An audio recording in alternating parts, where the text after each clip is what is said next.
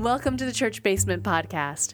Today's topic is Ask a Lutheran Pastor. Grab a cup of coffee or tea, strap on those running shoes, or pick up your knitting needles and join us. Let us introduce ourselves. I am Pastor Amanda Zenzalo. It's my honor to serve as the pastor at Central Lutheran Church in Northeast Portland, Oregon. And I'm Dawn Miller, a member here at Central and the producer of the podcast. Okay, so this Ask a Lutheran Pastor thing came from me when I was working and asking a coworker for some podcast topics because we could use a few new, fresh podcast topics. Why? Because we're coming up on our 100th episode, which is very exciting. Very exciting. So I was asking podcast topics, doesn't necessarily have to be religious, but if you had a chance to ask a Lutheran pastor, what would you ask? So this is her question. Are you ready? Ready. Da-da-da-da-da-da-da. If I'm not baptized, does God still listen to me when I pray? Because you know, we all kind of do that, that prayer in your head thing. Uh-huh. So she was wondering, because she's not baptized, when she does that, does he listen or not, or does he put her on mute? Oh. I know, that's a harsh concept. Oh. All right. This is a great question. And I think it's a really it's a much deeper question than people might think because it gets into a whole bunch of insider outsider who belongs who doesn't belong and understanding of salvation and all of that. I will give you a little more background. Please. She posed this question because though she's not baptized, she ended up at a Catholic school for much of her elementary education. Mm. There's your background. And so couldn't take the sacrament, couldn't participate in activities with her peers mm-hmm. because she's not baptized. Mm-hmm. So it really does get into some of this exclusionary stuff and is difficult. All right, so my answer as a progressive evangelical Lutheran Church in America pastor in Oregon, in Portland, in 2017 How many more caveats are you going to throw at me? context. Okay. Context matters. Of course, God listens. Mm-hmm. Of course. God would never put anyone on mute. Excellent. That's my shorthand response. Okay. And so let's then dig into that. Why did I need to give all those caveats? Please. Why did I need to say all those things? So I don't even remember where I started, but let's start with ELCA, Evangelical Lutheran Church in America. In our denomination, we lean on grace. And by that you mean? By that, we mean that it is not about what we do, it is about what God does that makes us worthy or good or worth listening to or any of those things. You can't buy your way Correct. either by wealth or by acts. Correct. Okay. You can't buy your way into God's love. You can't buy your way into God's attention Or heaven. or heaven. And so that really kind of plays into this for me in the understanding that it's not about our actions. So okay. it's not about going to a church and having water and word used in order for God to suddenly take notice of you. It's not like you've been under the radar and don't exist until a pastor drops some water on you and says magic words. And like, suddenly there's a spotlight. and like ta-da! Like I'm thinking of uh, Cerebrus in X Men, and like how Professor X like can see the different images of the different X Men. It's not like that at all. You don't suddenly show up on Cerebrus because you have you been know, baptized. Have been baptized. I believe that God knit you together in your mother's womb, that God knew you from before creation, and that God has loved you and seen you as good from every moment of every day of your being, and that no action that we take is going to change God's attitude toward you. okay. Now, I'm going to say progressive because this definitely leans toward the progressive side, meaning that, So are you saying there's still some non-progressive E ELCA Lutheran churches? yes, Okay. there are more conservative congregations in the ELCA across the country. And they would believe that someone would be heard praying, but they would exclude that individual from being a part of the Christian denomination. Okay. And a non baptized individual may not come to the table to receive communion. I was going to say, what benefits are we talking about here? So, as a baptized Christian, Okay. what this means for folks who are curious and only know like what you've seen out in secular world mm-hmm. baptism is it's a sacrament mm-hmm. in the elca which means that jesus told us to do it Okay. and there is an earthly element to it something that we can touch taste smell something real and tangible In this case, water. in this case water. So jesus in the end of the gospel of matthew says go therefore and baptize all nations in the name of the father and the son and the holy spirit. So because of that command of jesus and the element of water we have a sacrament. And what that means is that we experience the grace love and mercy of god in a tangible way through this action Okay. is that starting to make sense? It of? Plus, I'm going to put out a reminder to everybody that we did a podcast on baptisms themselves, which you are more than welcome to go re listen to if you need. There you go. And you can find those on our website, you can um, find them on iTunes. centralportland.org. You can find it, you know, back in the deep of the podcast blog, but it's probably easiest to find it On iTunes. on iTunes because they have all of the episodes listed and you can just listen there. As much as we don't love the fact that we can't tell that you've listened when you go we have no idea. iTunes, leave us a review on iTunes. A review would be lovely. We would love to know you exist. But truly, you know, if you go back and listen to that, we talked a lot about what baptism is and how it happens. The nuts and bolts and nuts the nitty gritty. Okay, so with baptism, then, when we receive this action, when we experience this thing that we can feel and we can hear, we experience the love of God in that. And for Lutherans, we only have two sacraments it's baptism and communion. And we, mm-hmm. we did another podcast on the sacrament of communion. Again, you can go back and listen to that. In our denomination, there are conversations happening at the national level around the topic of something called radical hospitality. Oh, okay. And what radical hospitality is, is practices in many congregations, particularly on the coasts, definitely here in Oregon, where in our invitation to participate in communion, we say, all are welcome. Don't have to be baptized. Precisely. Okay. That is a major shift in polity. Yeah, it is. Definitely a major shift from what I grew up with being Catholic. Right. That's not happening. And even within our denomination, that's a major shift. I would believe that there are a lot of people who would push back on that. Absolutely, there are. And even in our own state, there are congregations that still have all baptized individuals are welcome. Mm-hmm. In my own 12 years in ministry, this shift has happened. Well, I believe that because even when I was a kid, having grown up Catholic, going to any Lutheran church with my then boyfriend's family, I mm-hmm. was astounded that you were going to take anybody who'd been baptized. That was radical to me. right? Because in many traditions, you have to be baptized their flavor. Sure. So for Roman Catholics, they need to be baptized Roman Catholic in order to receive Catholic communion. So for a denomination like ours, to say that we welcome any baptized Christian. So if you've had a baptism anywhere in any denomination, we would welcome you. That's been the policy of the ELCA for a very long time. This shift toward anyone is welcome, regardless of baptism, has been a very recent shift. And it's a shift that is concerning enough to different congregations and pastors and other ecclesial, which is the fancy word for church, head, o, state kind of people ish. Uh huh. For ecclesial people, it's upsetting enough that there's a national conversation about this in our denomination Huh. and whether we should be allowing this or whether they need to put the kibosh on it.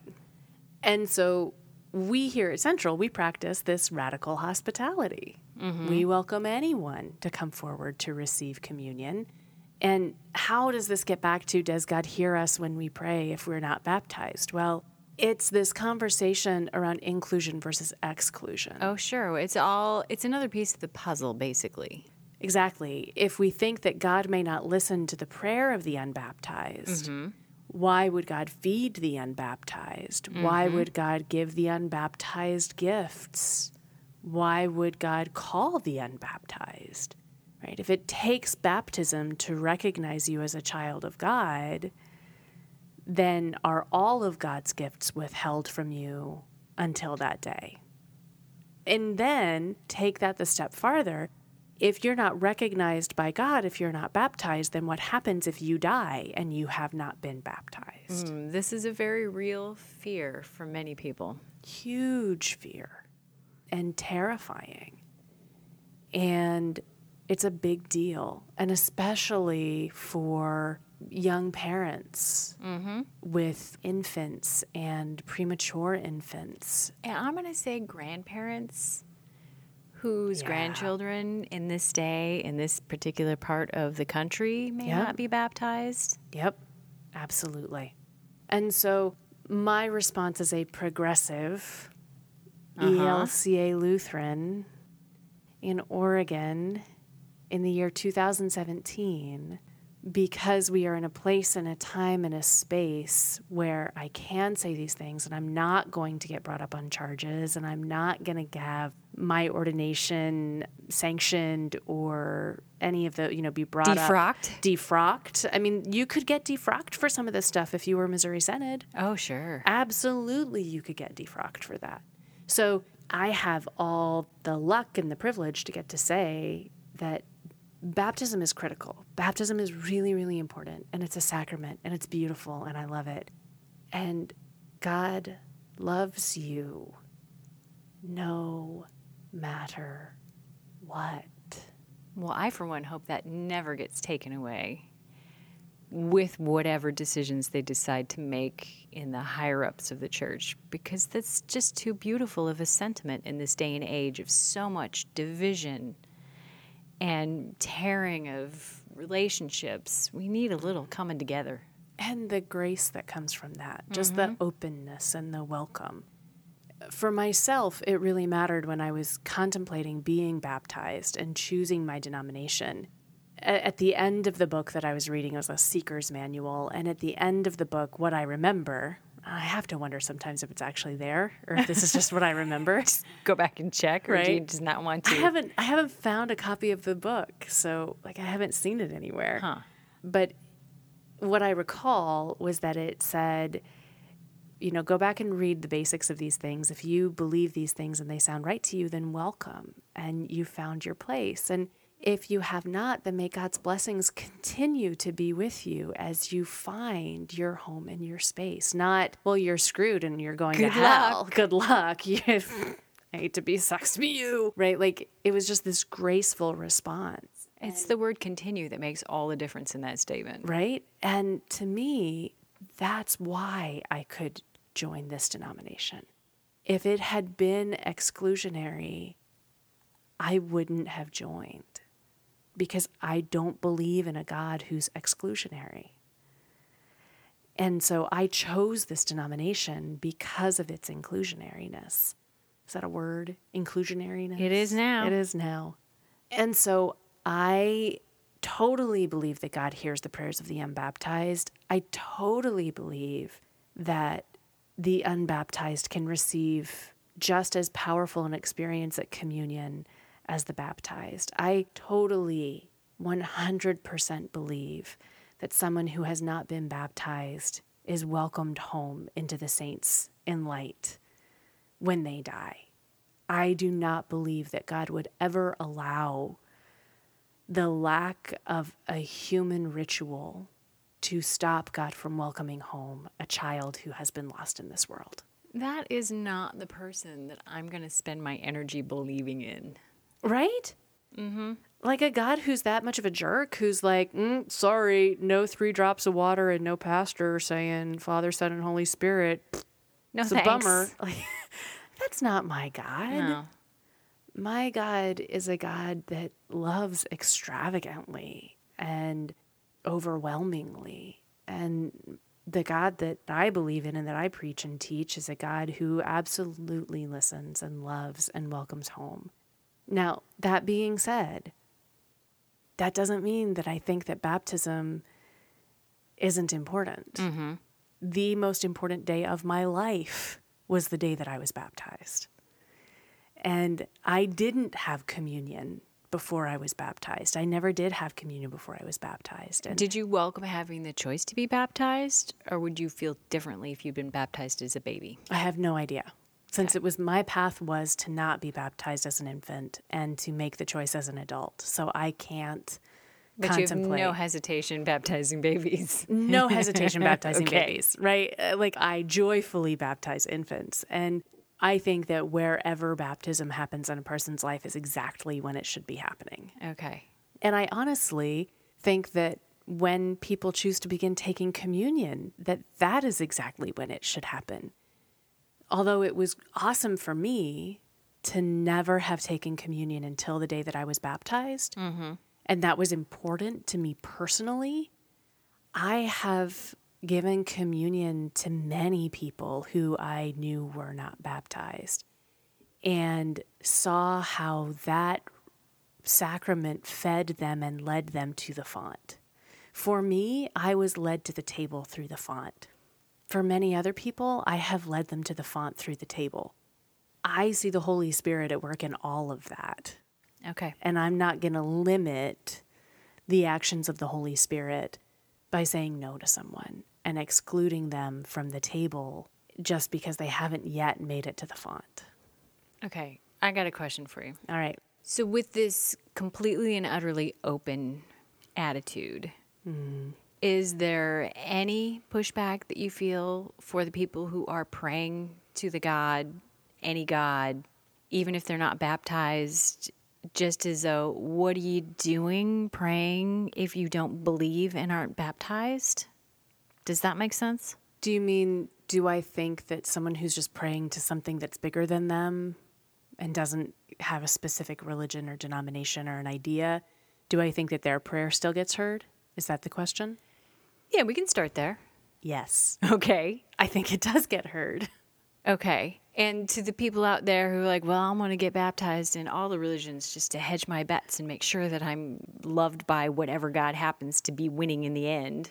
All right, that one makes me kind of itchy, Okay. which is funny. Here's why I believe in one baptism. okay. I believe that you only need to be baptized once for it to work. And you don't care who you who baptizes? whom? Correct, because it's not about the people doing the action. Okay. If it was about whether or not, as the pastor, if it was whether or not I was worthy that said whether or not that child received the love of God, then we're all screwed. okay. right? I don't think that baptism has anything to do with us. Okay. I think it is 100% God's grace and power that comes and says, You are loved. And I affirm how much I love you and adore you. And water is going to be the symbol for you of my love for you. And you will be surrounded by it throughout your lifetime. And has zero to do with if it's done in a tub or if it's done with a Squirt gun. squirt gun or a medical dripper or gallons of water or grams of water. I don't think it matters. Any of that matters because I think God works through, in spite of And it can be. Hindu, Presbyterian, Episcopal. Christian. Christian. So not Hindu. I would say, I mean, this is a Christian act. Baptism is a Christian act. Okay. And so, if we're talking about baptism, we're talking specifically about a Christian act. I don't think it matters denominationally at all. Now, Okay. there are many other denominations that would disagree. Okay. There are many non denominational congregations that you are rebaptized. And I'm like hmm. flinching as I'm saying this. You are rebaptized when you join their congregation in order to prove that you have accepted Jesus. I find that incredibly offensive because then it pulls towards our actions being the ones that make the difference Well, sure, you're proving something. right? You're proving something, you're showing that you did the right thing. It's like trying to buy your way in again, mm-hmm. where the first baptism really was enough to prove that God loves you no matter what. You don't need another one. Okay. You can affirm your baptism five million times. Like mm-hmm. every drop of water that falls on your body, you can affirm your baptism, but you're not being re baptized. Okay. And so that's where I would say, like, yeah, you could run to like every denomination and go ahead and jump in some tanks and let them hit you with their squirt gun and all kinds of things. Like, you could totally do that, but you really only needed the one. Mm-hmm. And all the others are just affirming it. Okay, then last question. Have you been asked this question before? not directly specifically this, but the concern about being unbaptized and whether or not God loves, knows, and holds someone, absolutely. Yeah. You know, in the last week, I did a funeral for a 17 year old young man who was not baptized. Mm-hmm. And it made zero difference to me. The difference it made is in what I said Okay. and how I phrased things. But where I think this young man's future resurrected being is, it, it made no difference to me. You know, God is God loved that young man. And there's nothing that's going to stop God from loving that young man. And that moment of, well, will you do a funeral for an unbaptized child? Right? Well, yes, of course. And again, I'm guessing that's not typical. I don't know. I think in Portland, Oregon, it could be, Okay. right? I think that there are lots of folks here in the area. I think it would have been a much harder sticking point for a lot of other places. Sure. And in even more non denominational conservative places, I think that they would have felt the need to bring that up or to talk about that during the service in order to help others to accept Jesus and come to the baptismal font and be saved. And so I think that because of our theology, because we believe that it's about God's actions and not our actions, it allows us that opportunity to be that place of grace. Fantastic. Well, thank you, Pastor Amanda, for taking the time to answer a question asked of a Lutheran pastor. I look forward to sitting down with you another day on another topic and another question. As do I. And I hope that those who are listening out there will send us some questions. You can send them to us at podcast at centralportland.org via email, or you can post them up on our Facebook page, or leave us a review on iTunes and pop your question in the review. Maybe it'll make it into one of our podcasts. Thank you so much for listening. And until we are back in your ears again, remember God loves you no matter what.